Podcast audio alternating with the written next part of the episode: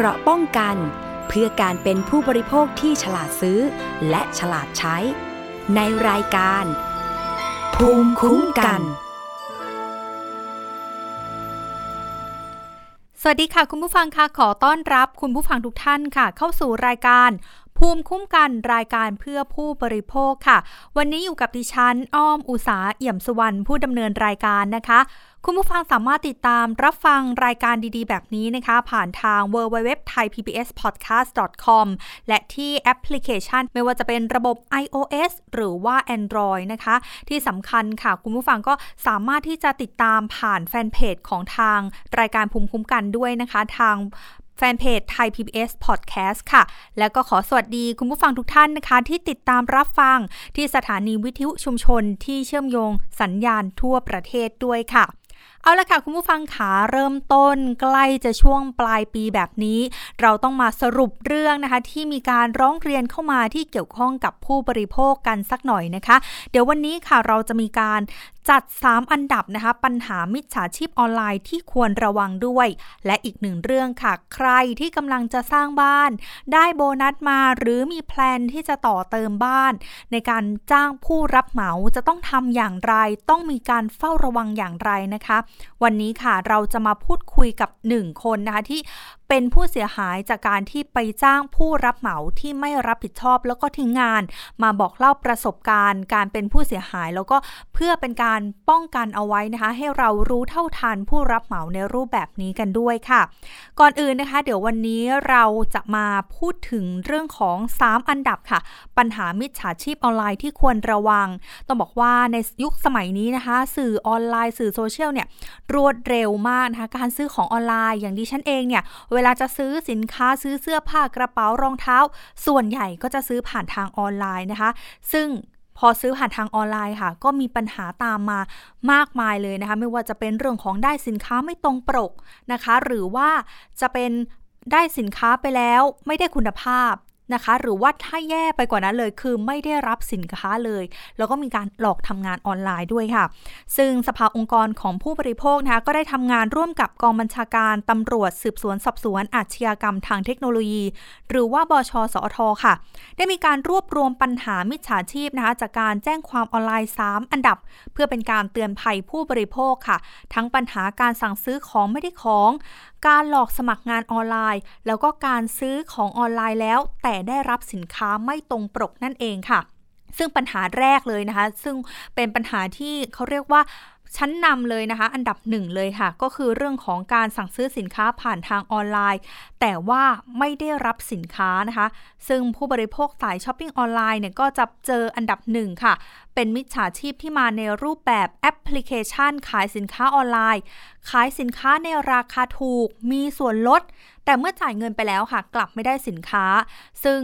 ก็จะเห็นได้หลากหลายแพลตฟอร์มเลยนะคะคำแนะนำจากเรื่องนี้ค่ะก็คือว่าถ้าเราสั่งซื้อสินค้าผ่านออนไลน์ ก็แนะนำให้เลือกซื้อจากแพลตฟอร์มที่มีการการันตีในการคืนเงิน หรือว่าเลือกร้านค้าที่มีความน่าเชื่อถือค่ะ ไม่ซื้อจากร้านที่มีการลดราคาหรือว่าราคาถูกมากเกินไป อย่างเช่น ถ้าสมมติว่าเป็นกระเป๋าแบรนด์เนมแต่ว่าเป็น ราคาถูกมาก ๆ เลยนะคะ หรือว่ามีคนกดไลค์น้อยนะคะ มีช่องทางการจ่ายสินค้าที่ดูแล้วไม่เข้าทีนะคะ ก็ไม่สามารถที่เออไม่ควรที่จะสั่งซื้อนะคะ นอกจากนี้ค่ะ อันดับ2นะคะก็คือการหลอกสมัครทำงานออนไลน์นะคะ ซึ่งปัจจุบันเนี่ยก็จะพบเห็นได้ทั่วประเทศเลยนะคะ ซึ่งวันนี้ค่ะ เดี๋ยวเราจะมาพูดคุยค่ะ กับเจ้าหน้าที่ศูนย์บริการผู้บริโภคแบบเป็ดเสร็จ หรือว่า One Stop Service ของ สภาองค์กรของผู้บริโภคกันนะคะ วันนี้เราได้รับเกียรติจากคุณพัทรากรที่ปุญญรัตน์ค่ะ เจ้าหน้าที่ศูนย์บริการผู้บริโภคแบบเป็ดเสร็จ สภาองค์กรของผู้บริโภคมาพูดคุยกับเราในเรื่องนี้อยู่ในสายเรียบร้อยแล้วค่ะ สวัสดีค่ะ คุณพัทรากรค่ะ ครับ สวัสดีครับน้องอ้อมครับ ค่ะ คุณพัทรากรค่ะตอนนี้เห็นบอกว่าทางสภาองค์กรของผู้บริโภค ร่วมกับตำรวจไซเบอร์ จัด 3 อันดับปัญหามิจฉาชีพออนไลน์ เราจะเจออะไรกับปัญหานี้บ้างคะ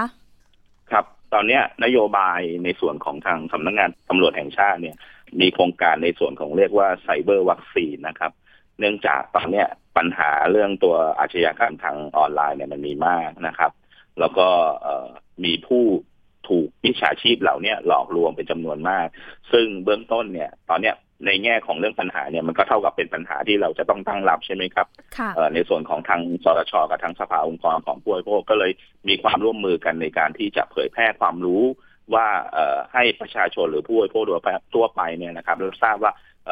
ลักษณะใดที่มันเป็นแผนปฏิทุกรรม ในด้านการการหลอกลวงของผู้บริโภคนะครับ ก็มีการจัดอันดับมาเนี่ยว่าก็คือหนึ่งเนี่ยนะครับ การซื้อขายที่ไม่ได้ของนะครับสองเนี่ยก็คือหลอกลวงให้ทำงานทำภารกิจนะครับ แล้วก็อันดับสามเนี่ยก็คือซื้อสินค้าแล้วก็ไม่ตรงปกอะครับ ที่มีการจัดอันดับมา แล้วก็มีการเผยแพร่ความรู้ให้กับผู้บริโภคทราบว่าเอออย่าไปเชื่อในส่วนของข้อมูลหรือมีการชักชวนอะไรเนี่ย ขอให้มันมีเอ่อในแง่ของวิจารณญาณแล้วก็ตอมเอ๊ะ ว่าเราอย่าเพิ่งเชื่อนะว่าข้อมูลเนี่ยมันถูกต้องหรือว่าหลอกลวงกันแน่ครับ ค่ะ อย่างที่คุณพัทรกรบอกว่า อันดับหนึ่งเลยก็คือการจ่ายเงินซื้อสินค้าแล้วไม่ได้รับสินค้า อันนี้มีการร้องเรียนผ่านทางสภาองค์กรของผู้บริโภคด้วยไหมคะ มีครับแล้วก็เป็นจำนวนระดับต้นๆเหมือนกันนะครับ ส่วนใหญ่เนี่ยก็เกิดขึ้นจากพวกเพจบน Facebook นะครับ มีการโฆษณา แล้วก็เอารูปจริงสินค้าจริงอะผมยกตัวอย่างอะเอาเอาสินค้าที่มันเป็นแบรนด์ ผมก็เพิ่งจะเห็นผ่านตาว่าเออของฟิลิปส์ก็มีการเผยแพร่ว่าเออเพจของเขาเนี่ยถูกเอาชื่อของฟิลิปส์เนี่ยไปหลอกลวง ภาพที่เห็นปรากฏใน Facebook เนี่ยมันก็จะเหมือนลักษณะโฆษณาของเอ่อบริษัทใหญ่ ๆ หรือบริษัทเอ่อที่มีสินค้ามีตราสินค้าแบรนด์เนมแบบนี้นะครับ พอเห็นเราก็เข้าใจไปเองว่า เอ๊ะไอสินค้าเนี่ยเป็นเครื่องใช้ไฟฟ้าแบรนด์นี้ แล้วก็ขายจำหน่ายราคาถูกถึงเวลาเนี่ยมันก็จะมีเงื่อนไขว่าท่านอาจจะต้องโอนเงินไปก่อนนะครับ เพื่อจะได้รับราคาสินค้าที่ถูกราคาที่สุดเนี่ยก็จะถูกหลอกไม่ได้ส่งสินค้า แล้วก็ปิดบล็อกการติดต่อทุกช่องทางครับ อันนี้จะเป็นลักษณะที่มิจฉาชีพดำเนินการครับอืมแสดงว่าก็มีทั้งเรื่องของสินค้าที่เป็นอิเล็กทรอนิกส์แล้วก็สินค้าทั่วไปด้วยใช่ไหมคะ ใช่ครับหลากหลายครับมีผมว่าเดี๋ยวนี้มันมันเอ่อ มีมากจนเราไม่รู้ว่าจะแบ่งแยกว่าอันไหนมันมากน้อยตอนนี้มันก็คืออะไรที่มันเป็นสินค้าในชีวิตประจำวัน แล้วก็มีราคาถูกแบบเนี้ยมันก็จะมีเพจที่มิจฉาชีพที่ตั้งใจจะมาหลอกลวงผู้บริโภคเนี่ยเยอะมากนะครับ ถึงจะต้องมีการให้ความรู้แล้วก็ มีภูมิคุ้มกันของตนเองว่าไอ้สิ่งที่เขาโฆษณาเนี่ยมันจริงหรือหลอกนะครับ อันนี้เราต้องตั้งก่อนเลยเดิมเดิมเมื่อก่อนเนี่ยเราใช้ชีวิตปกติที่ยังไม่มีมิจฉาชีพพวกนี้เราก็รู้สึกว่าเออสินค้าที่มันมาโฆษณา เราก็เชื่อว่าเราซื้อสินค้านั้นจะได้สินค้านั้น แต่ตอนนี้มันไม่ใช่แล้ว ก็เท่ากับเราจำเป็นที่จะต้องเปลี่ยนวิธีคิดใหม่ว่าไอ้ภาพที่เราเห็นเนี่ยมันถูกต้องจริงหรือเปล่านะครับ เอาเป็นว่าพยายามจะหลีกเลี่ยงในส่วนของการซื้อสินค้าผ่านช่องทาง นะครับ บน Facebook ที่มันไม่น่าเชื่อถือเนี่ย อันนี้ก็ต้องเรียนย้ำแบบนี้ครับ ค่ะ แล้วอีกหนึ่งหนึ่งปัญหาที่พบก็คืออันดับสองก็คือการหลอกให้สมัครงานออนไลน์ ตรงนี้ทางสภาองค์กรของผู้บริโภคก็รับเรื่องร้องเรียนนี้ด้วยใช่ไหมคะใช่ครับ แล้วก็มีเป็นอันดับที่ลองลองมา แล้วก็ความสูญเสียเนี่ยเป็นจำนวนมากนะครับ ผมจะเล่าว่าแผนปฏิสกรรมของการที่ มิจฉาชีพกลุ่มเนี้ยเขาหลอกลวงยังไงนะครับ ก็จะมีการโฆษณาส่งลิงก์ไปในกลุ่มไลน์แชทต่างๆ ที่เป็นกลุ่มก้อน แม้แต่การโฆษณาบน Facebook ก็มีนะครับ หลอกลวงเช่นว่ามีทำภารกิจกดไลค์กดแชร์งานง่าย ๆ แล้วก็จะได้รับค่าจ้างรายวันตั้งแต่ 300 บาทจนถึง 1,200 บาทแล้วตอนที่ท่านเหมือนกับว่าทุกคนมันก็จะ ลักษณะว่าเอ๊ะตกลงมันจริงหรือไม่จริง ก็มีการเอ่อโอนเงินเพื่อที่จะทำภารกิจไปนะครับเขาก็จะมีการตั้งว่าภารกิจทำอะไร คุณจะต้องโอนเงินเข้ามาก่อนนะครับ ครั้งสองครั้งแรกเนี่ย ท่านโอนเงินไปหนึ่งร้อยบาทเขาจะโอนมากลับคืนให้ท่านประมาณหนึ่งร้อยยี่สิบาทร้อยสามสิบาท ก็คือยี่สิบเปอร์เซ็นของสามสิบเปอร์เซ็นประมาณเนี้ครับครั้งที่สองภารกิจเพิ่มขึ้นคุณโอนเงินไปอีกดูเหมือนจะได้นะครับ ก็ มีการให้โอนเงินคืนกลับมา ตอนนี้ผู้บริโภคเองนะครับ หรือตัวผู้เสียหายเองเนี่ยเริ่มมั่นใจว่าทำภารกิจแล้วมีเงินได้เงินจริงเนี่ย ตอนนี้ก็เริ่มมีการขยับระดับกันไป ขยับเลเวลไปนะครับ โอนเงินจำนวนมากนะครับบางรายถูกโอนเงินเนี่ยนะครับ ที่หลอกทำภารกิจเนี่ยเป็นหลักแสนเลยนะครับท้ายที่สุดเนี่ยก็จะเป็นลักษณะแผนปฏิสกรรมเดียวกันเลยครับ อันนี้ก็คือหลอกแล้วก็ให้ทำภารกิจกดไลค์กดแชร์ แล้วท้ายที่สุดก็พอเราจะ โอนเงินไปในได้ระดับหนึ่งเสร็จปุ๊บเขาก็บอกว่าอยากจะทำเพิ่มไหมโอนก็จะติดปัญหาว่าถอนไม่ได้นะครับ คุณจะต้องเสียค่าภาษีสามสิบกว่าเปอร์เซ็นต์กว่าจะทำได้ ระบบผิดพลาดมันก็จะมีข้ออ้างเอ่อให้เหยื่อหรือผู้เสียหายเนี่ยหลงเชื่อแล้วก็โอนเงินเพื่อที่จะต้องการที่เงินที่อยู่ในระบบเนี่ยที่ปรากฏอยู่ในแอปของเขาเนี่ยและท้ายที่สุดก็รวมตัวแล้วก็โอนเงินให้กับมิจฉาชีพเนี่ยเป็นจำนวนมากครับ อันนี้ก็จะเป็นอีกปัญหาหนึ่งครับ เห็นบอกว่าบางอันเนี่ยก็ลักษณะคล้ายกับแชร์ลูกโซ่ด้วยเหรอคะคุณพัฒกรคะก็มีนะครับ ตอนนี้ก็มีที่แจ้งสภามาร้องเรียนตอนนี้กำลังผู้เสียหายรวมกลุ่มกันอยู่ประมาณสักสามสี่ร้อยคนก็คือ เป็นลักษณะการให้เช่าซื้ออุปกรณ์ทำผลิตโซล่าแล้วก็ให้ลงทุนเป็นระดับขั้นหนึ่งวันสามวันห้าวันนะครับ แล้วก็ ต่อแชร์ลูกโซ่ไปเรื่อย ตอนนี้ผู้เสียหายจำนวนมากเนี่ย เท่าที่เราติดตามอยู่ตอนนี้มีในดำเนินการแจ้งความออนไลน์ แล้วก็ไปแจ้งความที่กองบัญชาการสืบสวนกลางเองด้วยนะครับ และนี้ก็จะเป็นลักษณะของแชร์ลูกโซ่ด้วยครับที่ทางไทย PBS เราก็มีการเปิดช่องทางการรับเรื่องร้องเรียน ก็จะมีผู้เสียหายในลักษณะนี้แหละค่ะ คุณผู้ฟังคุณพระกรคะมาแจ้งว่าถูกหลอกให้ทำภารกิจทำงานออนไลน์ แล้วเขาก็มีการแอบอ้างบริษัทที่มีชื่อเสียงแบบนี้ อันนี้ มีส่วนด้วยใช่ไหมคะคุณพระกรคะใช่ครับ ก็มิจฉาชีพพวกนี้ก็อย่างที่เมื่อกี้เรียนให้ทราบในลักษณะของการขายสินค้าก็เหมือนกันนะครับเขาก็จะแอบอ้างเอ่อสินค้าที่มันมีแบรนด์เนมเอ่อชื่อมีชื่อเสียง ในลักษณะการทำงานก็เหมือนกันนะอันนี้ก็เรียนตรงๆเขาก็จะแอบอ้างเลยครับ Lazada Shopee เอ่อบริษัทเอ่อซีพีอะไรทุกอย่างที่เขาเอ่อจะหยิบหรืออุปโลกน์มาเพื่อให้ผู้เสียหายหรือตัวเหยื่อเนี่ยฮะหลงเชื่อครับ อันนี้ก็จะเป็นสร้างความน่าเชื่อถือในแง่ของการที่ให้เราเห็นภาพลักษณ์ว่าเออบริษัทพวกนี้มันมีการจ้างงานลักษณะแบบนี้จริง ซึ่งตอนนี้ตัวเอกชนทั้ง Lazada s h o p e e JD Central เนี่ยก็ร่วมอยู่ในโครงการของตัวไซเบอร์วัคซีนนี้ของของทางสตชด้วยครับ ทางเรามีการแนะนำผู้เสียหายไปยังไงบ้างคะ เวลาที่เขามาร้องเรียนกับทางสภาองค์กรของผู้บริโภค แล้วตอนนี้ก็ไปที่ตำรวจไซเบอร์ด้วยค่ะ ครับ ตอนนี้เนื่องจากในแง่ของแผนปฏิสกรรมพวกนี้นะครับ หรือลักษณะที่มิจฉาชีพหลอกลวงพวกนี้มันเป็นเข้าก่ในส่วนของเรื่องการช่อโกง ซึ่งจะเป็นอำนาจสอบสวนของพนักงานสอบสวน หรือทางเจ้าหน้าที่ตำรวจนะครับ สภาเองเนี่ยก็จะแนะนำผมยกตัวอย่าง เช่น กรณีที่ซื้อสินค้าไม่ตรงปกนะครับ เบื้องต้นเนี่ย ในแง่ของที่ท่านได้รับสินค้าแล้วเปิดออกมาสินค้าไม่ตรงปกเนี่ยสิ่งที่สภาแนะนำคือหนึ่งท่านโทรไปหาบริษัทขนส่งนั้นๆนะครับ ขอให้แจ้งว่าเราพบกับสินค้าที่ไม่ตรงปก ขอช่วยอายัดเงินก้อนที่เราชำระไปแล้ว ไม่ให้ส่งต่อถึงผู้ขายนะครับข้อที่สองก็คือท่านแจ้งความออนไลน์ได้เลยนะครับ ที่ w w w t h a i p o l i c e o n l i n e c o m นะครับ หลังจากที่ท่านแจ้งออนไลน์แล้วได้รับเลขคดีแล้ว ส่งมาที่สภาองค์กรของผู้บริโภคจะช่วยติดตามภายหลังจากที่ท่านแจ้งความไปแล้ว แล้วเกิดความล่าช้าในการดำเนินคดี อันนี้จะเป็นส่วนของสภา เนื่องจากสภาจะไม่มีอำนาจเรื่องการสอบสวน แต่ว่าจะช่วยผู้บริโภคในการติดตามคดีให้ครับที่ผ่านมามีเคสไหนหรือว่ามีกรณีไหนที่เราติดตามแล้วถือว่าเป็นข่าวเด่นเป็นเรื่องดังเลยไหมคะ ของทางสภาองค์กรของผู้บริโภคค่ะ เราเคยมีทำเคสในส่วนของเรื่องการซื้อเตารีดไฟฟ้านะครับ ยี่ห้อทีฟาวเราสินค้าที่ได้รับมาเนี่ย เป็นยี่ห้อจีน เราก็มีการเป็นตัวแทนของผู้บริโภคใน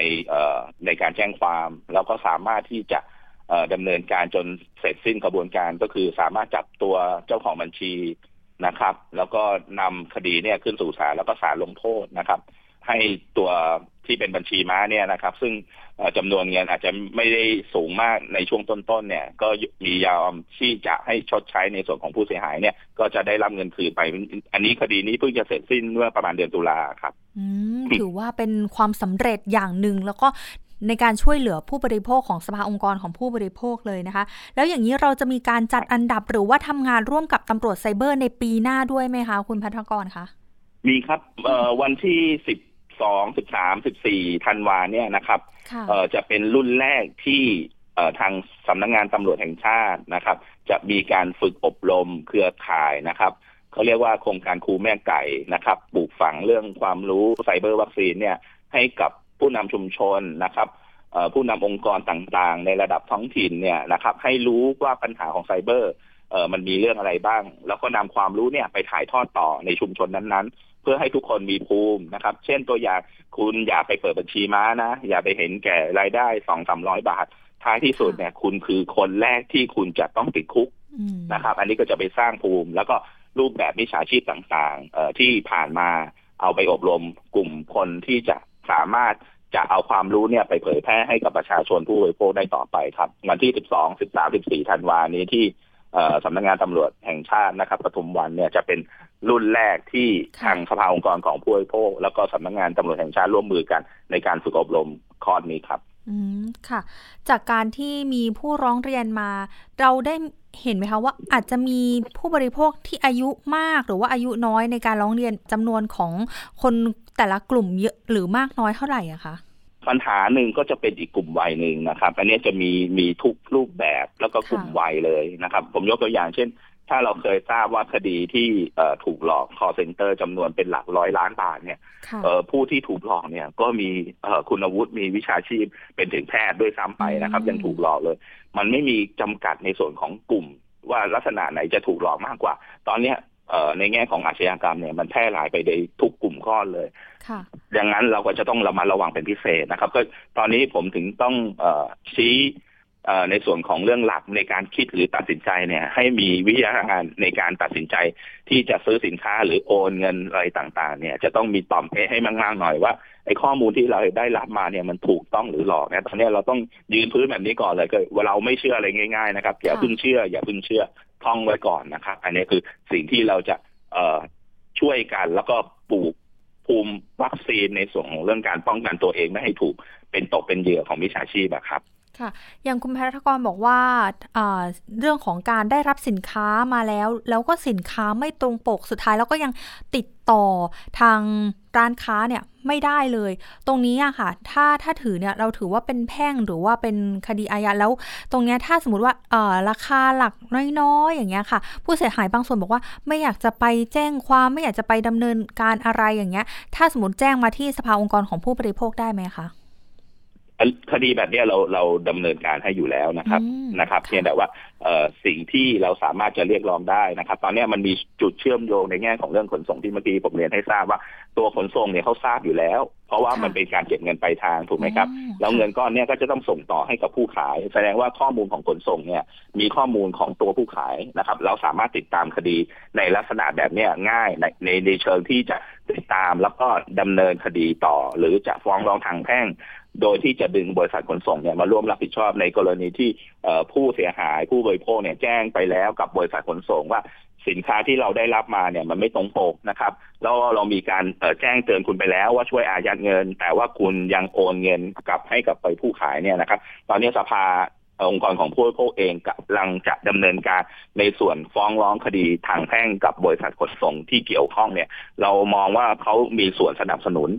นะครับ ให้เกิดการกระทำผิดขึ้นนะครับ จะฟ้องร้องทางแพ่ง ตอนนี้เรากำลังรวบรวมข้อมูลอยู่เอ่อตอนนี้มีผู้เสียหายที่ถูกในการซื้อสินค้าแล้วก็ได้สินค้าไม่ตรงปกจำนวนมากนะครับ ค่ะ อย่างนี้แล้วอยากจะให้คุณพัทรกรค่ะ ช่วยชี้ช่องทางหน่อยนอกจากเอ๊ะ กับการสั่งซื้อแล้วว่า สินค้านี้จะมีจริงไหมสินค้าจะตรงปกไหมวัคซีนที่ดีที่สุดเป็นยังไงบ้างคะเบื้องต้นนะครับ ผมอย่างที่เรียนว่าคือหลีกเลี่ยงในส่วนของเรื่อง ซื้อสินค้านะครับ ทาง Facebook นะครับสิ่งที่ท่านจะตรวจสอบได้นะครับ ก็คือชื่อในส่วนของเพจเนี่ยจะเป็นชื่อประหลาดประหลาดนะครับภาษาอังกฤษเองอาจจะไม่ได้ความในแง่ของเรื่องตัวตัวชื่อของเพจเอง ท่านไปดูประวัตินะครับ ว่าเขาเปิดเพจเมื่อไหร่นะครับ ส่วนใหญ่เนี่ยท่านไปดูปุ๊บเนี่ยมันจะเปิดเพจไม่นานนะครับ แล้วกรื่องที่สองเองเนี่ยก็จะเป็นผู้เปิดเพจเนี่ยจะมีโลเคชันอยู่ต่างประเทศทั้งหมดอันนี้คือป้องกันได้ในการตรวจสอบเบื้องต้นนะครับ แต่ท้ายที่สุดแล้วก็อย่างที่บอกก็คืออย่าพึ่งตัดสินใจเชื่อนะครับ แล้วก็ในแง่ของทางเเกิดปัญหาขึ้นแล้ว ก็ลองเรียนมาที่สภาองค์กรของผู้บริโภคได้นะครับ ตามขั้นตอนที่ผมแจ้งให้ทราบนะครับค่ะ สุดท้ายค่ะ อยากจะให้ชี้ช่องทางของการร้องเรียนหน่อยค่ะ มีทางเว็บไซต์ มีทางออนไลน์ หรือว่ามีเบอร์โทรศัพท์ยังไงบ้างคะ ครับสภาองค์กรของผู้บริโภคนะครับ ศูนย์บริการผู้บริโภคแบบเบ็ดเสร็จมีช่องทางในการรับเรื่องร้องเรียนนะครับ บนเพจ Facebook นะครับ ของสภาองค์กรของผู้บริโภคเองนะครับอินสตาแกรมทวิตเตอร์นะครับ แม้แต่เว็บไซต์เองนะครับ www.tcc.or.th หรือหมายเลขโทรศัพท์ที่สำนักงานนะครับ หมายเลข 02 นะครับ 2391839 หรือเบอร์มือถือนะครับ 0811349216 ท่านสามารถใช้ช่องทางที่ท่านสะดวกนะครับ หรือ Line Official ของสภาเองก็มีนะครับ ค้นหาคำว่าสภาองค์กรของผู้บริโภคท่านก็สามารถที่จะเข้าถึงในการร้องเรียนนะครับ แล้วก็ใช้สิทธิ์ในการเรียกร้องสิทธิ์ของท่านได้นะครับ อันนี้ก็ฝากเชิญชวน เวลาเกิดปัญหามูลค่าเมื่อกี้ท่านพิธีกรอ้อมบอกแล้วนะครับ ว่าเอ๊ะอย่าอย่าไปเห็นว่าจำนวนเงินมันเล็กน้อยนะครับเออท่านสามารถที่จะร้องเรียนแล้วก็แก้ปัญหาโดยการแจ้งความแบบนี้มันก็จะเป็นการตัดตอนนะครับ ไม่ให้เกิดปัญหาใหม่ขึ้นนะครับ เราอย่าไปเห็นว่ามันเงินเล็กน้อย ทุกอย่างท่านมีสิทธิ์ที่จะเรียกร้องได้นะครับ อันนี้ก็คงต้องฝากให้กับผู้บริโภคทุกท่านด้วยครับ ค่ะ ครบถ้วนเลยนะคะสำหรับเรื่องของปัญหามิจฉาชีพออนไลน์ แล้วก็ต้องขอบคุณแทนผู้บริโภคทุกคนด้วยนะคะที่สภาองค์กรของผู้บริโภค เดินเรื่องดำเนินการให้เอาจริงเอาจังกับเรื่องของการป้องกันมิจฉาชีพนะคะ วันนี้ต้องขอบพระคุณคุณพัทรกรที่บุญยรัตน์ค่ะ เจ้าหน้าที่ศูนย์บริการผู้บริโภคแบบเป็ดเสร็จ one stop service สภาองค์กรของผู้บริโภค ที่ให้เกียรติมาร่วมพูดคุยกับเราในรายการภูมิคุ้มกันวันนี้นะคะ ขอบพระคุณมาก ๆ ค่ะ ครับยินดีมากครับค่ะสวัสดีครับท่านค่ะผู้ฟังท่านผู้ชมครับ สวัสดีครับ สวัสดีค่ะ นี่นะคะก็เป็นอีกหนึ่งเรื่องค่ะที่นำมาเตือนภัยกันนะคะ อย่าลืมค่ะ อย่างที่บอกไปนะคะว่าแม้ว่ามูลค่าความเสียหายจะไม่มากนะคะ เพราะว่าหลายคนที่แจ้งมาที่ไทย PBS เนี่ยก็บอกว่าไม่อยากจะไปแจ้งความเลยเป็นผู้สูงอายุนะคะ สั่งสินค้ามาแล้วได้ไม่ตรงปก หรือว่าได้สินค้าแล้วแต่ว่าไม่ตรงตามที่ต้องการคุณภาพไม่ใช่แบบที่คุยกันไว้นะคะ หรือว่าแย่ที่สุดก็คือไม่ได้รับสินค้าเลย สามารถที่จะแจ้งเรื่องไปได้ค่ะ ที่สภาองค์กรของผู้บริโภค หรืออีกหนึ่งช่องทางค่ะหากต้องการที่จะแจ้งความนะคะ ก็สามารถแจ้งไปได้นะคะที่เว็บไซต์ www.thaipoliceonline.com ค่ะ ตรงนั้นเนี่ยก็จะมีเจ้าหน้าที่นะคะ คอยให้ข้อมูล อาจจะต้องกรอกอีเมลนะคะ ใส่ข้อมูลต่างๆ เยอะหน่อยแต่เชื่อว่าได้ผลนะคะในการติดตามเรื่องของความเสียหายแน่นอนและที่สำคัญอย่างที่คุณพัทรกรบอกไปว่า จะเป็นการตัดตอนพวกมิจฉาชีพเหล่านี้ ไม่ให้ไปหลอกลวงใครได้อีกในสังคมค่ะ เอาละค่ะคุณผู้ฟังคะเดี๋ยวเรามาติดตามกันอีกหนึ่งประเด็นนะคะ ซึ่งต้องบอกว่าเป็นประเด็นที่ถ้าใครที่กำลังสร้างบ้าน ต้องบอกว่าหนักอกหนักใจจริง ๆ อย่างดิฉันเนี่ยได้พูดคุยกับเพื่อนที่กำลังสร้างบ้านอยู่ บอกว่าเครียดมาก กลัวทุกวันกลัวเหลือเกินว่าผู้รับเหมาที่ จ้างงานไปเนี่ยจะไม่ได้คุณภาพ หรือจะทิ้งงานของเราไป แล้วก็ได้จ่ายเงินไปแล้วนะคะ ซึ่งวันนี้ค่ะก็จะเป็นอีกหนึ่งปัญหานะคะ เรื่องของผู้รับเหมาทิ้งงานก่อสร้างไม่ได้มาตรฐานค่ะ ซึ่งผู้เสียหายในหลายจังหวัดก็รวมตัวกันนะคะ ร้องเรียนผู้รับเหมารายหนึ่ง ในจังหวัดราชบุรีค่ะ ที่ทิ้งงานสร้างบ้านไม่เสร็จตามสัญญา บ้านที่ได้ก็ไม่มีคุณภาพนะคะ ซึ่งเบื้องต้นเนี่ยรวมมูลค่า หลายล้านบาทเลยเกือบ 10 ล้านบาทเลยนะคะ เดี๋ยวเราไปติดตามเรื่องนี้จากคุณวนิสาสีรื่นกันค่ะ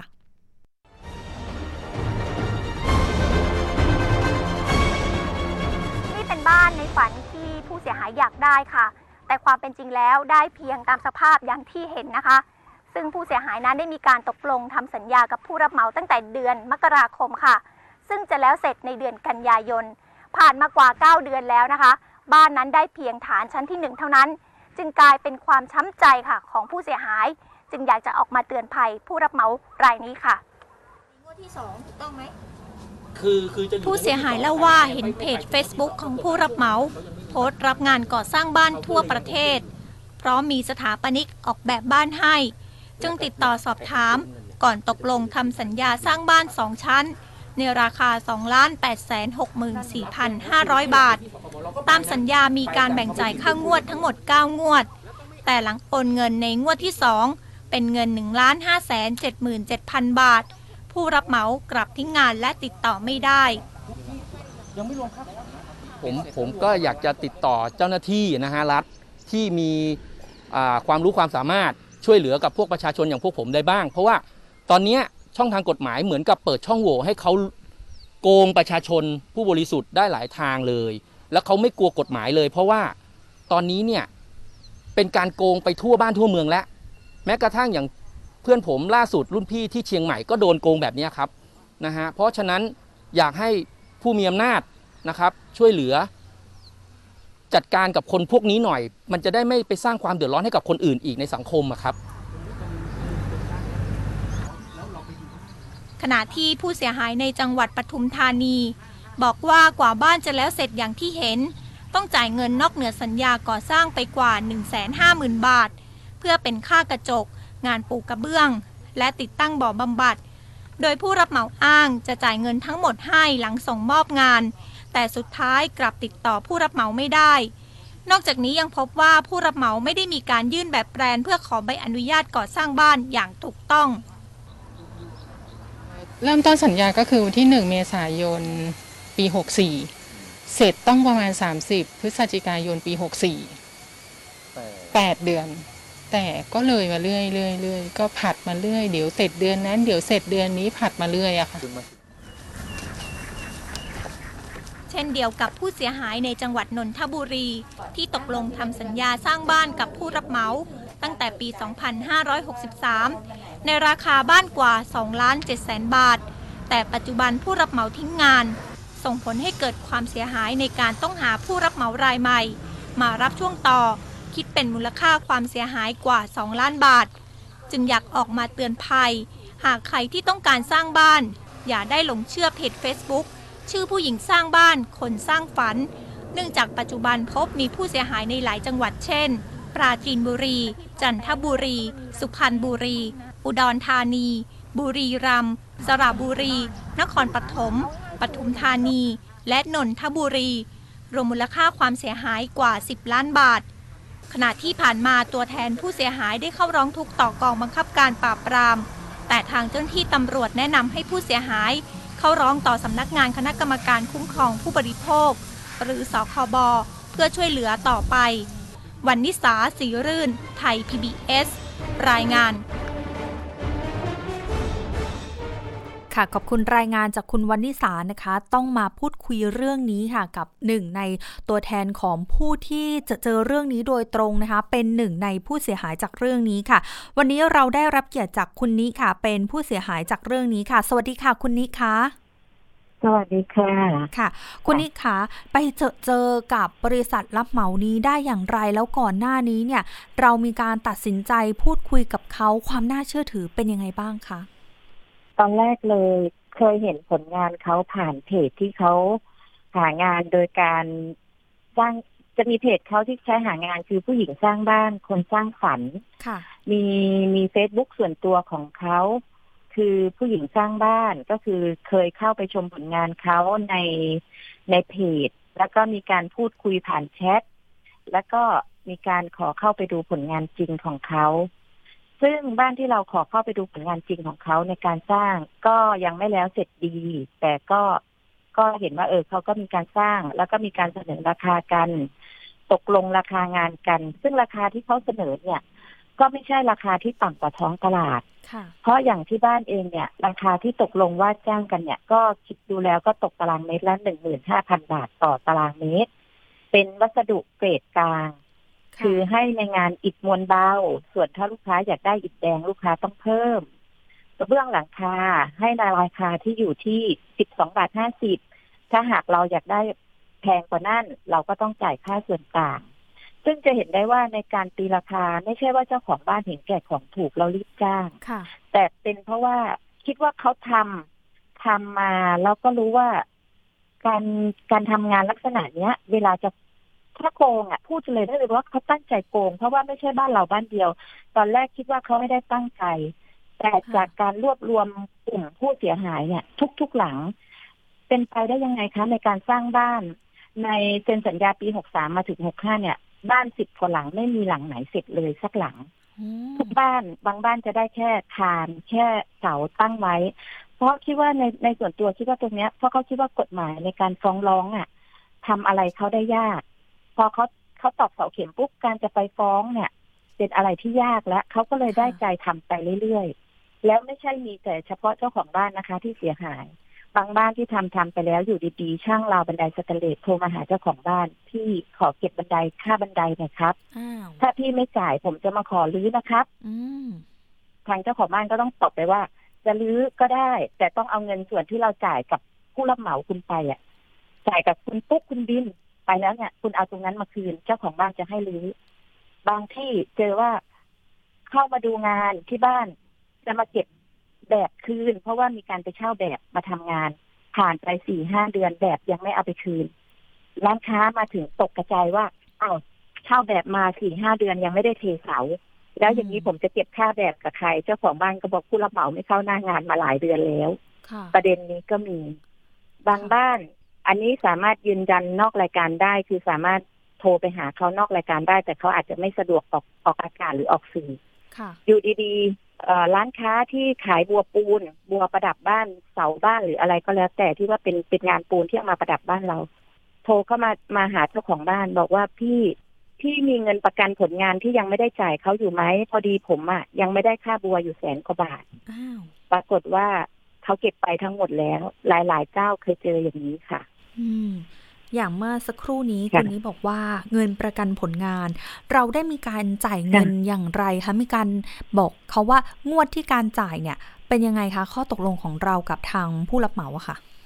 ค่ะปกติก็คือจะแบ่งจ่ายเป็นงวดๆทั้งหมดเจ็ดงวด งวดช่วงแรก ๆ เนี่ยก็จะเก็บยี่สิบห้าเปอร์เซ็นยี่สิบห้าเปอร์เซ็นเยอะนะพองวดท้ายๆเนี่ยจะเป็นงวดที่เหลือสิบเปอร์เซ็นค่ะคือผู้รับเหมาจะบอกว่างวดทำโครงสร้างต้องใช้เงินเยอะเอ่อ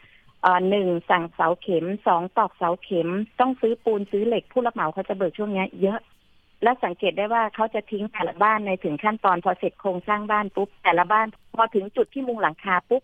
จะเริ่มงองแงละอืมเอ่อช่างไม่มาสั่งของไม่ได้โน่นนี่นั่น กลายเป็นว่าทุกบ้านจะเสร็จโดยส่วนใหญ่จะได้แค่โครงสร้างหลังคานี่ก็น้อยบ้านที่จะได้แล้วมีบางบ้านที่ได้ อย่างเช่นบ้านของตัวเองที่ได้หลังคา เพราะว่า เขาแจ้งมาว่าค่าส่วนต่างระหว่างกระเบื้องตาเพชรกับซีแพคมีส่วนต่างอยู่สี่หมื่นบาท เราก็เลยบอกอุ้ยส่วนต่างมันเยอะเกินไป เดี๋ยวเราขอสั่งให้ได้ไหมบางทีเราก็รู้จักบริษัทที่เขาขาย ปรากฏว่า ของเราสั่งมาบ้านทั้งหลัง เป็นกระเบื้องซีแพคทั้งหลัง เราจ่ายค่าเงินค่ากระเบื้องไปแค่สามหมื่นบาทสามหมื่นสามพันบาท ในกรณีที่เราซื้อมาทำบ้านทั้งหลัง โดยให้เขาคำนวณว่า บ้านหลังนี้ใช้กระเบื้องกี่แผ่น แต่ตอนที่เขาจะเบิกส่วนต่างเขาบอกเฉพาะค่าส่วนต่างอะสี่หมื่นบาทกลายเป็นว่าที่ที่บ้านได้มาก็คือว่าสั่งกระเบื้องเองก็เลยได้กระเบื้องเขาออกแค่ค่าแรงบางบ้านบอกว่าขอเงินไปจองกระเบื้อง ค่ะ แต่ปัจจุบันนี้แม้แต่โครงหลังคาก็ยังไม่ได้เลยค่ะอืมอย่างบ้านของคุณนี้เนี่ยเสียหายไปทั้งหมดรวมแล้วที่เราจ่ายให้กับผู้หญิงสร้างบ้านคนสร้างฝันเนี่ยเท่าไหร่อะคะ ประมาณสามล้านสามแสนกว่าบาทค่ะโอ้แล้วตอนนี้สภาพตัวบ้านได้หลังคาแล้วแต่ว่าฝาผนังหรือว่าพื้นเนี่ยได้หรือยังอะคะ คือเอ่อที่บ้านเนี้ยกระเบื้องพื้นก็ซื้อเองอืมก็เลยได้กระเบื้องพื้น ระบบไฟนี้เอ่อคือคือเดินไว้เฉยๆแต่ไม่มีไฟสักบ้านสักดวงในบ้านค่ะ แล้วก็กระจกที่ได้มาเนื่องจากว่า บอกเขาว่าเดี๋ยวกระจกอะ จะเรียกช่างมาติดเองแล้วก็จะจ่ายเงินสำรองให้ไปก่อน เพราะไม่อย่างนั้นเอ่อใบอนุญาตสร้างบ้านจะขาด ถ้าขาดแล้วมันจะยุ่งยากก็เลยได้เป็นเป็นที่มาของการได้กระจกมาเองค่ะ ค่ะ ถือว่ากี่เปอร์เซ็นต์คะสำหรับบ้านของคุณนี้เสร็จไปแล้วกี่เปอร์เซ็นต์คะมาประเมินจริง ๆ แล้วเนี่ย ได้แค่โครงสร้างช่างก็บอกว่ามันเป็นงานเก็บทั้งนั้นนะคิดว่าไม่เกินห้าสิบเปอร์เซ็นค่ะ แล้วพอมีปัญหาเนี่ยดูได้ติดภายต่นออกเหมือนจะเสร็จ ใช่ ดูภายนอกเหมือนจะเสร็จ เพราะว่า เอ่อเห็นมีกระจกมีโน่นนี่นั่น แต่ถือว่าถ้าถ้าเป็นส่วนที่เขาทิ้งงานไปอะ อยู่แค่ประมาณห้าสิบเปอร์เซ็นแค่นั้นแหละค่ะ เพราะว่าไม่ได้อะไรนอกจากโครงสร้างการระบบภายในยังไม่ได้เลยค่ะ ที่เห็นสุขภัณฑ์ก็คือเจ้าของบ้านซื้อเองโอ้อันนี้คือเป็นข้อตกลงค่ะของเราอยู่แล้วไหมคะว่าเอ้ยเดี๋ยวเราซื้อเองส่วนคุณเนี่ย ลงเรื่องของแรง หรือว่าทั้งหมดเนี่ยคืออยู่ในอยู่ในการสร้างการจ้างงานกับเขาแล้วค่ะ คือจริงๆตอนว่าจ้างคือเสร็จสมบูรณ์พร้อมอยู่อ๋ออ่ารวมถึงตกแต่งรั้วภายนอกด้วยอะไรด้วยโอ้โหแต่กรณีที่ว่าทำไมถึงซื้อเองคืออย่างกระเบื้องสุขภัณฑ์เนี่ยเขาให้เราห้องละเจ็ดพันบาทในการปูกระเบื้องหรือว่าสุขภัณฑ์แต่ทีเนี้ยเราอยากได้ดีกว่านั้น เราต้องซื้อเอง เราก็บอกงั้นเดี๋ยวเราซื้อมาเอง แล้วก็หักคุณหักให้เราแค่ห้องละเจ็ดพันเราก็ให้คุณหักส่วนที่เกินเดี๋ยวจ่ายเอง ก็เลยมีของแต่ว่าก็เหมือนเอามาตั้งไว้เฉยๆยังไม่มีอะไรที่ใช้ได้เลยค่ะ ตอนนี้ได้มีการติดต่อค่ะกับเขาไปไหมคะ หรือว่าหลังจากที่มีปัญหาตรงไหนที่มันเริ่มจะมีปัญหาเราก็ยังติดเราก็ติดต่อเขาไม่ได้อะคะคือตอนแรกอะเขาก็เอาคนงานมาอยู่ที่บ้าน มาอยู่แล้วไม่ทำงาน ก็เริ่มรู้แล้วว่ามีบ้านอีกเป็นสิบสิบหลังที่เขาไปเบิกเงิน แต่ว่าก็ไม่ได้ไม่ได้งานมา ก็เริ่มแล้วอะนี่เราโดนมิจฉาชีพแล้วคือแต่เขาก็จะทิ้งข้อความในลักษณะถ้าหากมีประเด็นกันทางกฎหมายเขาก็พูดแค่ว่าผมไม่ได้ทิ้งบ้านพี่นะ แต่ผมอะกำลังเร่งหาเงินอยู่ คือมันเป็นประเด็นที่ว่าเอาไว้ถกเถียงกันในข้อกฎหมายมากกว่า ในการที่เขาทิ้งรายละเอียดไว้ในรายตรงนี้ เพราะในความเป็นจริงคือทุกบ้านที่เขาเบิกเงินมาเนี่ยสิบกว่าหลังเนี่ยเขาไม่สามารถไปทำให้ใครได้แล้ว เพราะว่าเขาไม่มีเงิน เอ่อทางบ้านเนี่ย มีคนงานพม่ามานอนอยู่ที่บ้านหกคนหกคนแล้วก็ ไม่ทำงานทำมั่งไม่ทำมั่ง เราก็บอกทำไมไม่ทำงานก็คือประเด็นแล้วดูไม่มีตังค์ซื้อของแม้แต่งวดสุดท้ายทั้งทั้งที่รู้แล้วว่าตัวเองเนี่ยโดนโกงละแต่ก็อยากให้บ้านเสร็จ ก็เลยบอกว่าเอาอย่างนี้เทพื้นรอบบ้านให้หน่อย เดี๋ยวเราอะจะสั่งของให้สั่งดินให้สั่งปูนให้สั่งเหล็กให้ หมดเงินไปอีกหกเจ็ดหมื่นบาท พอสั่งของมาปั๊บถามช่างพม่าทำไมไม่ทำงานกันคะเนี่ยทำไมนอนอยู่บ้านเฉยๆให้เราจ่ายค่าน้ำค่าไฟ ผมทำแล้วผมไม่ได้เงิน ผมก็เลยไม่อยากทำเขาก็พูดอย่างนี้ค่ะ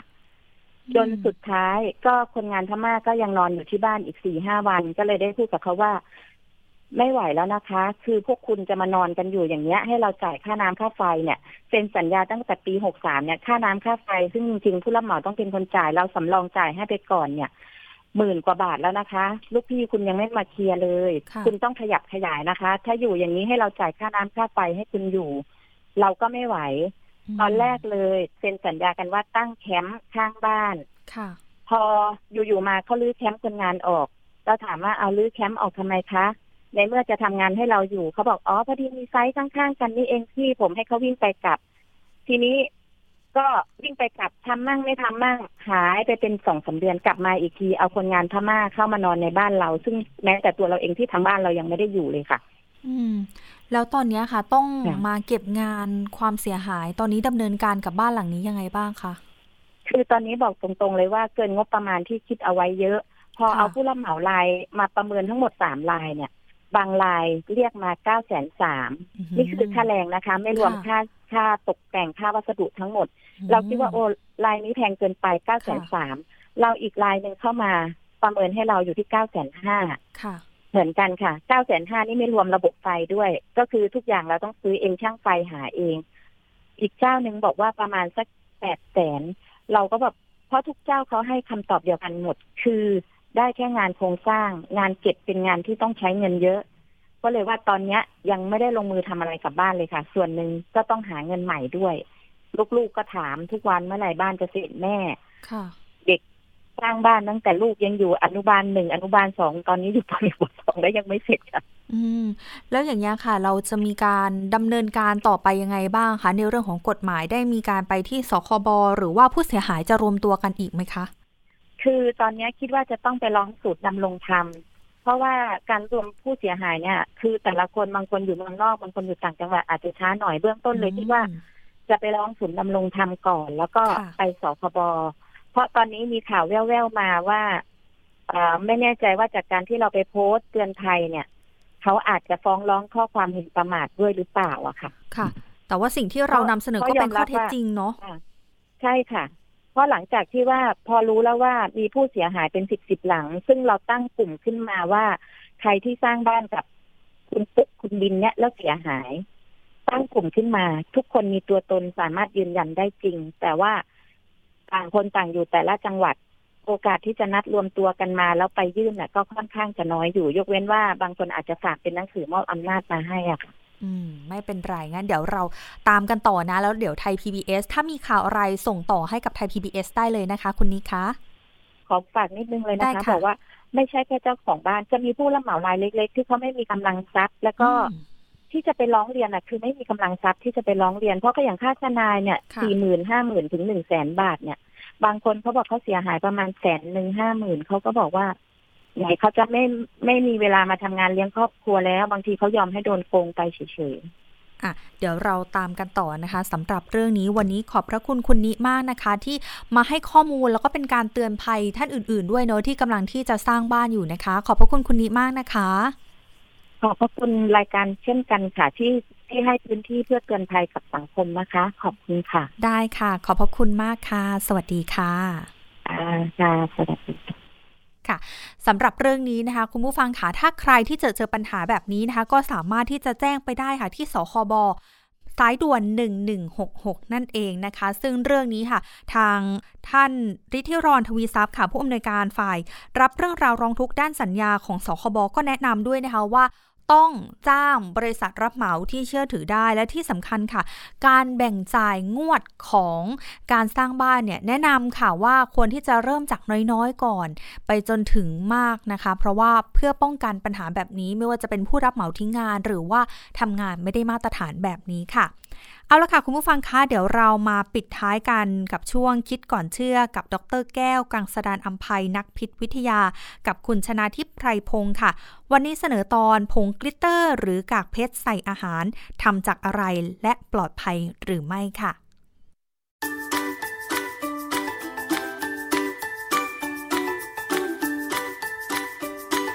ช่วงคิดก่อนเชื่อ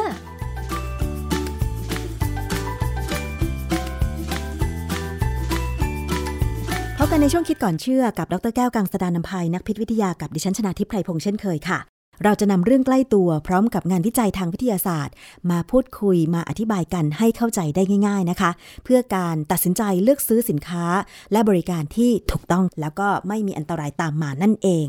วันนี้เราพูดถึงเรื่องของสิ่งที่เรานำมาประดับในอาหารกันบ้างนะคะ คุณผู้ฟังเคยได้ยินชื่อผงกลิตเตอร์ไหมคะ ผงกลิตเตอร์ก็คือกากเพชรใส่อาหารนำมาใช้ประดับตกแต่งอาหารเพื่อให้มันมีสีสันที่สวยงามทำให้น่ากินมากขึ้นนะคะ แต่เคยสงสัยไหมว่าผง glitter นั้นคืออะไร แล้วมันปลอดภัยหรือไม่นะคะ วันนี้เราจะมาถามงานวิจัยเรื่องผง glitter หรือกากเพชรใส่อาหาร กับอาจารย์แก้วค่ะ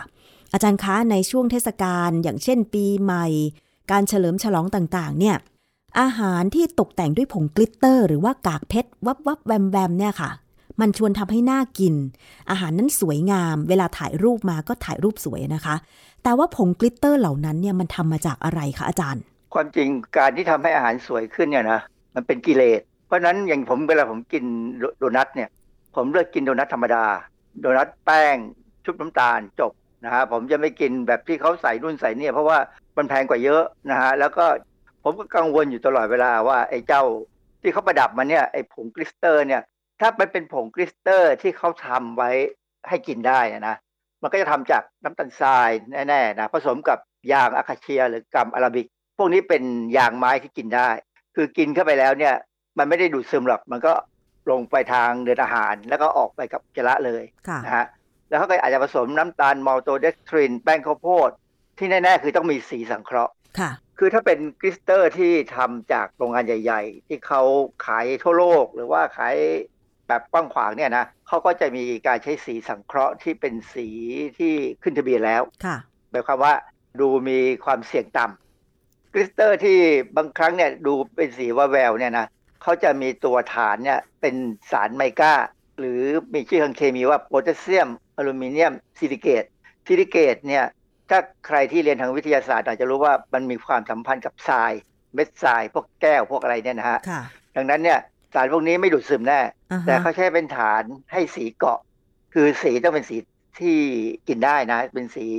ผสมอาหารเนี่ย เป็นสีอาหารนำมาเกาะไว้ เพราะฉะนั้นกินเข้าไปมันก็ดูแวววาวดูเป็นพวกสีมุกสีอะไรเงี้ยนะฮะส่วนมาก glitter นี่เขาจะประดับในขนมไหมคะอาจารย์ ก็โดนัทเนี่ยเห็นเยอะนะเค้กเนี่ยเยอะมากค่ะ ประเด็นสำคัญคือเราไม่รู้ว่าเขาใช้ glitter ที่มันขึ้นทะเบียน ตัว glitter เนี่ยต้องขึ้นทะเบียนอาหารนะอ๋อเหรอคะผมถามมาแล้วล่ะ เวลานำเข้ามาขายเนี่ยหรือผลิตเองในเมืองไทยก็ตามเนี่ยนะต้องขึ้นทะเบียนอาหาร เพราะมันเป็นคล้าย ๆ กับสารเจือปนในอาหาร แต่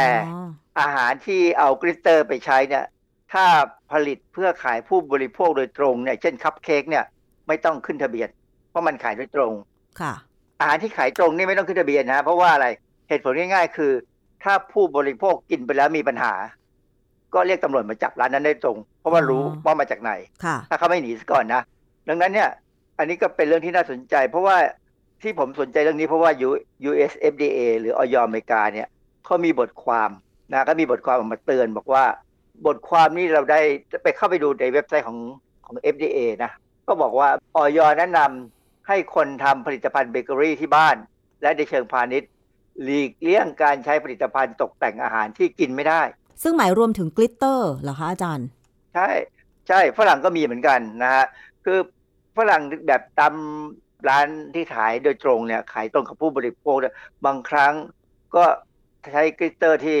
ไม่ผ่านกระบวนการค่ะแล้วที่อเมริกาเนี่ยน่ากลัวอย่างหนึ่งคืออย่างนี้สารที่เอามาแต่งเติมที่อาหารเนี่ยส่วนใหญ่จะต้องขึ้นทะเบียนกับออยในเมืองไทยเนี่ยเป็นออยเมืองไทย แต่ถ้าเป็นของที่อเมริกาเนี่ย บางครั้งมันก็เล็ดลอดมาได้เหมือนกันมาจากที่อื่น หมายถึงว่าในอเมริกาเนี่ยมีการใช้ผง glitter หรือว่ากากเพชรต่างๆ ที่นำมาตกแต่งอาหารเนี่ย บางทีก็ไม่ได้รับการอนุญาตจาก FDA ของอเมริกาใช่ไหมคะ ใช่ เพราะบางทีทำเองก็มีนะฮะทำเองแล้วก็ไม่ใช่สีธรรมชาติ จะไปใช้สีสังเคราะห์ที่ไม่ใช่สีที่เอามาทำเป็นอาหาร มันมีบทความหนึ่งในเว็บไซต์เว็บไซต์ที่ ksdk.com เนี่ยนะเขามีบทความเรื่อง CDC กล่าวว่าผลิตภัณฑ์ Luster Dust หรือฝุ่นวาว นั้นไม่ได้มีไว้เพื่อรับประทาน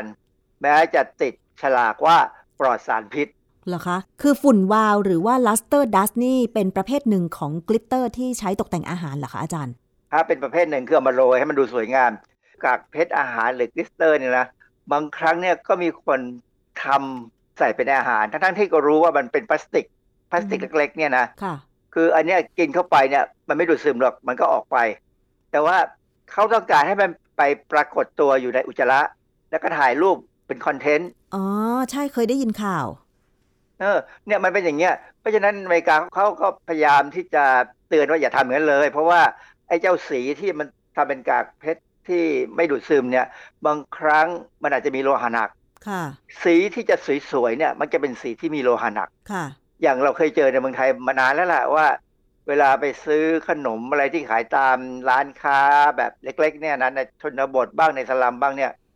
มันเป็นสีที่ไม่ใช่สีกินได้อะและมีโลหะหนักสูงมาก อืมค่ะนะซึ่งจะสวยสีพวกนี้ออกจะสวยมาก แล้วก็จะสะท้อนแสงแวววาวบางครั้งออกแสงแบบที่เราเรียกว่าฟลูออเรสเซนต์คือสะท้อนแสงในที่มืดได้ด้วยซ้ำโอ้ขนาดนั้นเลยเหรอคะ มีอันนี้เมื่อเมื่อก่อนนี้เคยมีจับได้ ถึงผมไม่แน่ใจว่าปัจจุบันนี้เรายังจับได้บ้างไหมนะอือฮึคือสีพวกเนี้ยบางครั้งมาจากประเทศที่ขึ้นชื่อลือชาว่าอาหารเขามีปัญหาค่ะแล้วนำเข้ามาบ้านเราในราคาถูกๆเนี่ย คือไม่อยากเอ่ยชื่อประเทศอะแต่ทุกคนรู้แหละนะคนที่อยู่ในวงการอาหารเนี่ยรู้ว่า ถ้ามาจากไอ้ที่เนี่ยดูให้ดีแล้วกันว่ากินได้ไหมค่ะ อาจารย์ตอนเนี้ยมีผง glitter ขายตามแพลตฟอร์ม ขายของออนไลน์เยอะมากเลยนะคะ อาจารย์แล้วแถมยังมีการสอนวิธีการทำ glitter กินได้ด้วย แบบนี้อาจารย์คือเขาระบุมาเกี่ยวกับส่วนผสมของ glitter เช่น ใช้ glitter จากน้ำตาลดิบ สีผสมอาหารแบบน้ำหรือเจลหรือสีธรรมชาติ หรืออีกแบบหนึ่งก็คือผง shimmer ละเอียดนะคะจาก Gum-Tex หรือผง Tylose อะไรอย่างเงี้ยวัตถุดิบพวกนี้มันปลอดภัยไหมอาจารย์อันนี้เราพูดยากเลย เพราะว่าถ้าเขาทำขายออนไลน์ หรือว่า คนที่ทำอาหารขายให้ผู้บริโภคโดยตรงเนี่ยเขาทำ glitter เองเนี่ยเขาก็ไปหยิบนู่นหยิบนี่มาทำอันนี้ไม่ต้องขึ้นทะเบียน เพราะทำเองแล้วขายเลยค่ะถ้าเป็น glitter ที่เขาใส่ภาชนะบรรจุที่แบบขายไปหลาย ๆ ที่เนี่ยกระจายขายไปเนี่ยพวกนี้ต้องขึ้นทะเบียนค่ะนะอย่างน้อยในที่สุดเนี่ยก็จดแจ้ง แต่ว่าส่วนใหญ่ glitter เนี่ยถ้าที่ผมทราบเนี่ยต้องขึ้นทะเบียน เพราะว่ามันจะมีสีผสมอาหารอ๋อต้องต้องขึ้นทะเบียนให้ให้เป็นเรื่องเป็นราวค่ะดังนั้นเนี่ยผมยังมองว่า ถ้าสมมติเราเดินไปตามร้านขายไอ้ขนมขายอาหารที่ใส่กลิตเตอร์เนี่ยนะเราถามเขาเลยว่า ไอ้ผงวาวๆพวกเนี้ยมันมันมีกล่องให้ดูไหมว่ามันปลอดภัยค่ะ ถ้าเป็นร้านที่เขาจทำริงเอใจงเหรอนะอาจารย์ ถ้าถ้าทำเองเนี่ยเขาต้องอธิบายว่าเขาทำด้วยอะไรบ้างอืมนะแล้วเราก็ตัดสินใจจะซื้อกินไม่กิน แต่ถ้าเขาซื้อเป็นกลิตเตอร์ที่เขาซื้อมาเนี่ยเขาจะเอากล่องมาให้เราดูเนี่ย มันจะเป็นกล่องที่ขึ้นทะเบียนมีมีอย.ค่ะ บางทีเห็นขายผง glitter นี่คือเป็นสีรุ้ง หลากสีเลยนะอาจารย์สีม่วง สีเขียวสีทอง แบบนี้อาจารย์จะให้ข้อมูลผู้บริโภคยังไง ว่า เอ๊มันสีสวยนะ แต่ว่าเด็กๆ น่าจะชอบอะไรประมาณเนี้ยแล้วเวลาพ่อแม่เลือกซื้อ สินค้าที่มีผง glitter ประดับเนี่ย จะสอนลูกสอนหลานยังไงอาจารย์ใจผมไม่แนะนำให้กิน ผมว่ามันมันเสี่ยงโดยเปล่าประโยชน์ ขนมมันอร่อยมากอร่อยก็อยู่ที่เนื้อขนมใช่ไหมใช่อยู่ที่วิธีการผลิตค่ะไอ้ไอ้ความสวยงามเนี่ย มันมันไม่ได้เป็นตัวบอกว่าอร่อย แต่ว่าขนาดมีการเอามาโรยเนี่ยนะแล้วก็ถ้าเขาไม่สามารถหากล่องมาให้เราดูได้เนี่ย ต้องตัดสินใจว่าเอ๊ะมันน่าจะมีปัญหามั้งเพราะการเนี่ยมันเคยมีข้อมูลอยู่ปีหนึ่งเขาบอกว่ามีเด็กหกคนในรัฐโรดไอแลนด์เนี่ย ป่วยหลังจากงานเลี้ยงวันเกิด เพราะว่าเข้าไปกิน ขนมเค้กที่มีชั้นน้ำตาลที่เคลือบบนหน้าเค้กเนี่ยนะผสมผงสีทองอ๋อไอ้ผงสีทองเนี่ยเราก็ไม่ไว้ใจ คือจะเห็นว่าบางครั้งเนี่ยเรามีขนมที่เอาทองคำเปลวอ่าใช่กำลังจะถาม หรือโรยค่ะเออซึ่งความจริงทองคำเปลวเนี่ย ไม่มีอันตรายกินได้ ทองคำเปลวตัวเดียวกับที่เอาไปติดองค์พระตัวเดียวกันไหมคะอาจารย์ ตัวเดียวกันจริงๆเนี่ยผมเคยกินยาพวกเนี้ยคือเป็นยาลูกกรอนที่เขาเอาทองคำเปลวเนี่ยหุ้มค่ะ ก็ไม่เป็นไร แต่เราไม่ได้กินประจำอะนะถ้ากินเป็นประจำนี่ก็ไม่แน่ใจว่าทองมันจะไปไหน แต่ว่าโดยหลักการแล้วทองไม่ควรจะถูกดูดซึมเข้าสู่กระแสเลือดนะค่ะควรจะออกไปกับอุจจาระกระจบไป แล้วมันก็ไม่มีอะไร ดังนั้นเนี่ยการที่เราจะซื้อขนมให้กินโดยเฉพาะช่วงเทศกาลเนี่ย ซื้อที่มันง่าย ๆ เอาให้อร่อย แต่ไม่ต้องไปสวยงามมากนัก ให้มันสวยเหมือนกับขนมธรรมดาอย่างที่ผมยกตัวอย่างโดนัทค่ะผมบอกว่าถ้าผมซื้อโดนัทเนี่ยผมก็ซื้อน้ำโดนัทที่เป็น แป้งชุบน้ำตาลธรรมดา คือแม้กระทั่งโดนัทที่เขาไม่ได้มี glitter แต่ว่าเขาใช้สีผสมอาหารลงไปโรยหรืออะไรก็ตามเนี่ยผมก็ไม่ค่อยชอบซื้อกินหรอก ยกเว้นว่าเป็นเป็นร้านที่มีชื่อเสียงแบบระดับต่างประเทศแต่หมายความว่าขายทั่วโลกอย่างเงี้ยนะค่ะแล้วเขาก็เขาคงใช้ของที่ไม่อันตรายหรอกเพราะว่าไม่งั้นเสียเสียชื่อเสียงอือฮึก็เอ่อพอกินได้ แต่เขาก็จะเขาจะโรย glitter ที่ไม่แวววาวนะอ๋อถ้าถ้าเขาโรยบนโดนัทบางบางบางสูตรของเขาเนี่ยค่ะมันจะเป็นแค่ มีอะไรแปลกๆแค่นั้นเอง แต่ว่าไม่ได้มีแวววาวไม่สีสันไม่ได้แบบฉูดฉาดนะค่ะ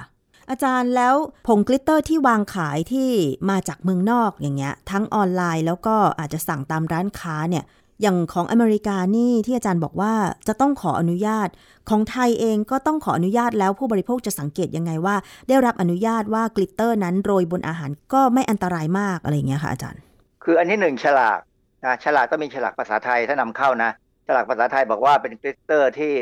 แต่งในอาหารและกินได้ แล้วก็มีเลขทะเบียนอย.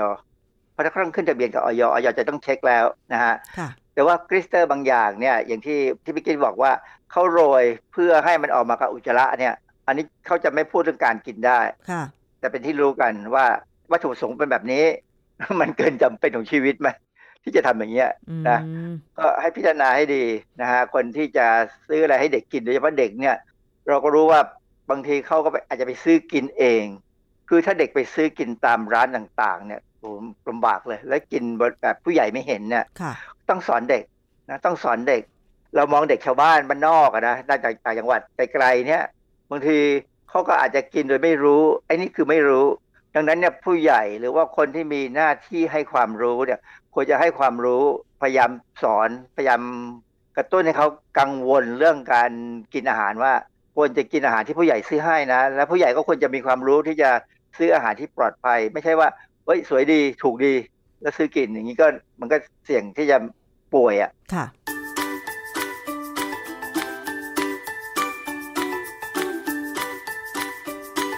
ช่วงคิดก่อนเชื่อ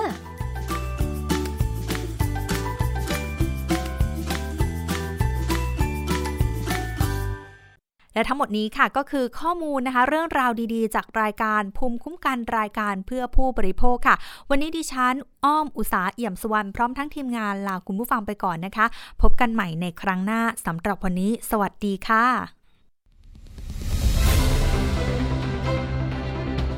ติดตามรายการได้ที่